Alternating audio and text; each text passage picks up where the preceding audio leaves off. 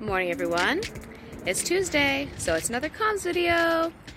And today I'm going to talk about killing your darlings. Now what does that mean? In literary circles, it refers to an author killing off a storyline, a character, a scenario that undermines their story. And the reason they do this is because they realize as much as they love that part, it's not creating any value. So for you, what does killing your darlings mean?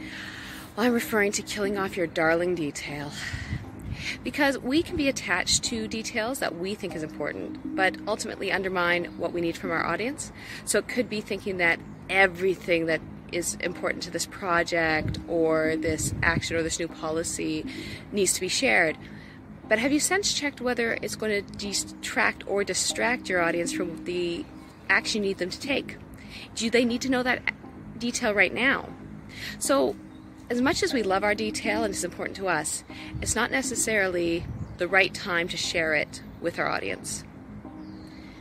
Therefore, next time there's some content going out, some messaging, an email, review and think, is that detail going to detract from what I want to achieve?